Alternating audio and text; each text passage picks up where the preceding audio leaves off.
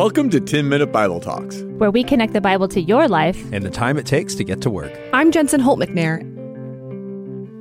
When you were a kid, did you ever make a bet with someone? Like, did you ever look your sibling in the eye and say, I bet you can't eat that whole piece of cake in one bite? If you didn't ever do anything like that, then I'm sorry, because it's actually a lot of fun to watch someone try to eat a whole piece of cake in one bite. But if you have, then you know the important part comes after you challenge someone. You set the stakes. Your sibling probably said, Well, what do I get if I win? And you say something back like, If you do it, I'll do the dishes for a week. But if you can't, you have to do the dishes for a week. And then you shake on it or something like that, and you'd try to eat a whole piece of cake in one bite. Making a bet with a sibling is not serious stuff, but we still know how to go about it the right way. You make the proposal of what each of you will do, and then you set the terms on what happens if you fail or succeed. In the times that scripture was written and Moses is in the wilderness with God's people, things weren't all that different, just a little more serious. When people would make a covenant with one another, you would go through and lay out the proposal part, the part where you say what each of you will do. You agree to be faithful to certain actions. That's what we've seen so far in Leviticus as God has laid out how Israel, as his chosen people, are to live. And then chapter 26 in Leviticus is the terms part of the covenant. It was commonplace for there to be a section following the covenant that laid out what would happen if the parties were faithful or unfaithful to the covenant. It's a section of blessings and curses. So the beginning section of chapter 26 lays out the blessings that will be given to Israel if they are faithful to this covenant.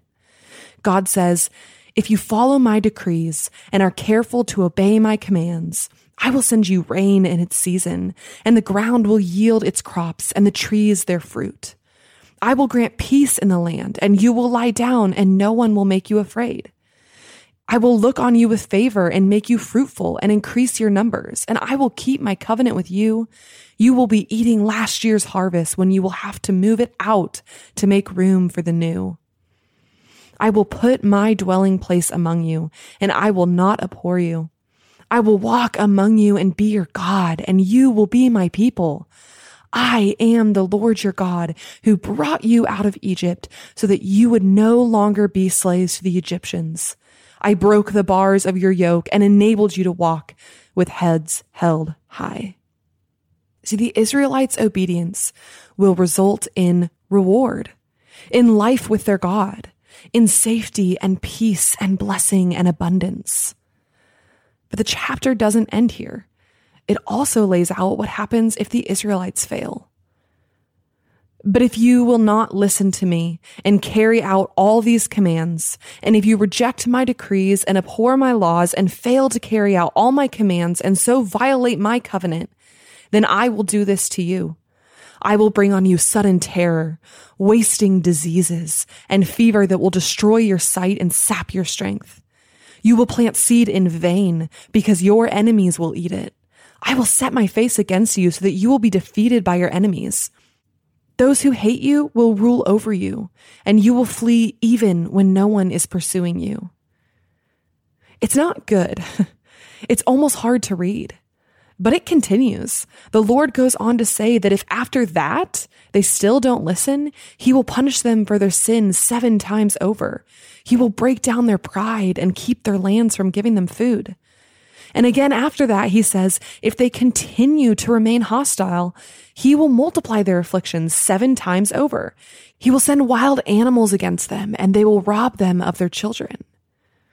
And again, he says, if in spite of these things you do not accept my correction, but continue to be hostile towards me, I myself will be hostile towards you and will afflict you for your sins seven times over. He will send the sword they will eat, but they will not be satisfied. One last time, he says, if they still continue in their sin, then he will punish them for their sins again. He will scatter his people and destroy their high places. He will send their enemies against them.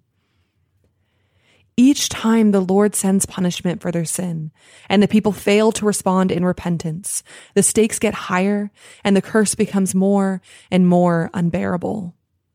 Now, I am going to generalize here, but I would assume that most of us fall into two categories here when we hear these verses. For some of you, these verses are confusing. Maybe they make you angry. You've always seen God as loving and forgiving. You're wondering, how could God do that? How could he send such horrible things against people he claims to love? Maybe you're confused because it sounds a lot like works based salvation rather than faith based salvation. Do good, get good. Do bad, get bad. Isn't God a God of love? What's with all this punishment? For others of you, this seems about right. God has always been transactional for you. When you're good, you expect blessings from him. And when you mess up, you expect him to send punishment. This just confirms your belief that to get to heaven, you need to be a good person. You need to work hard. See, whichever category you fall into, or maybe you're somewhere else entirely, either way, I want to help shape the way we see this scripture because I think that there's a lot of beauty in what is happening here. And I don't want us to be stuck believing in a picture of God that just isn't complete. So the first thing we need to remember here is that this isn't God laying out the grounds for salvation. This is God talking to a people he has already saved, a people he has made a covenant with. Speaking for the Gospel Coalition, Pastor Paul Carter puts it this way. This is not God telling people how to be saved. This is God telling saved people how to enjoy his presence. See, remember, when God was laying out the blessings, he ends with saying, if they are faithful, if they live in obedience to his covenant, he will dwell among them. He will be their God. And he reminds them that he is the one who has already freed them from Egypt and broken their chains. This is not work salvation. What we do see here is that God is saying that he expects obedience from his people from the already saved. We see God confirming that part of being God's people is living in the way that he created us to live, a way that will bring about human flourishing. And so it makes sense that when his people fail to do this, he sends punishment for their sin.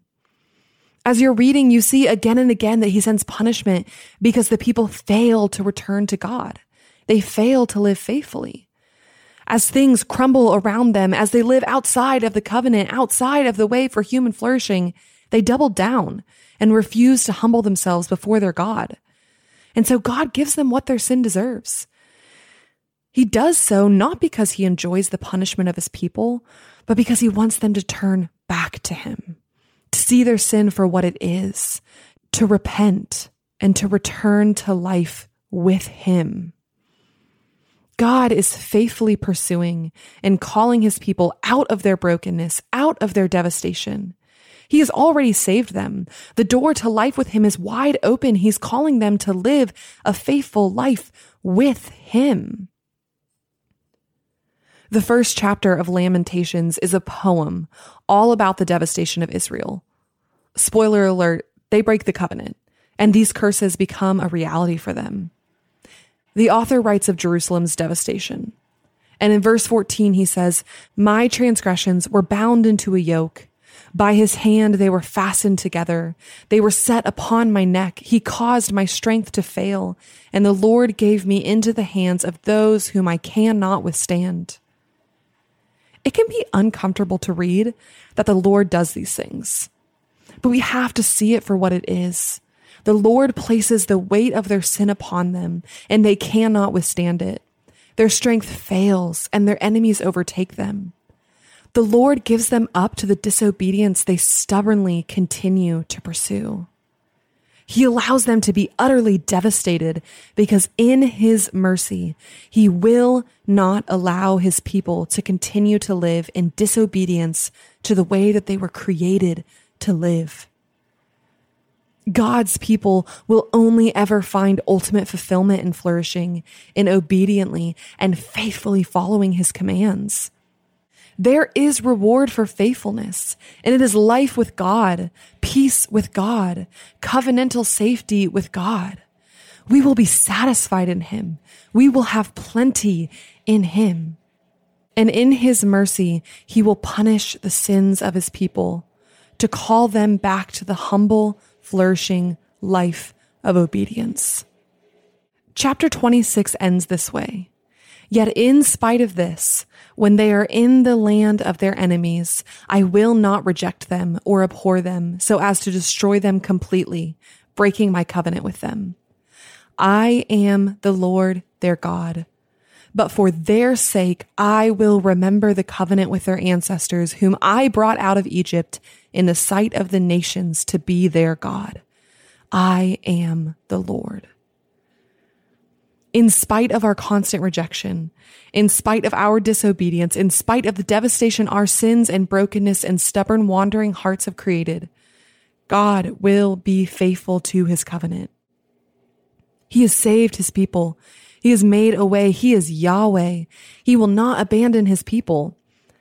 There are no blessings or curses for God if he's faithful or not to the covenant because he is and will always be faithful.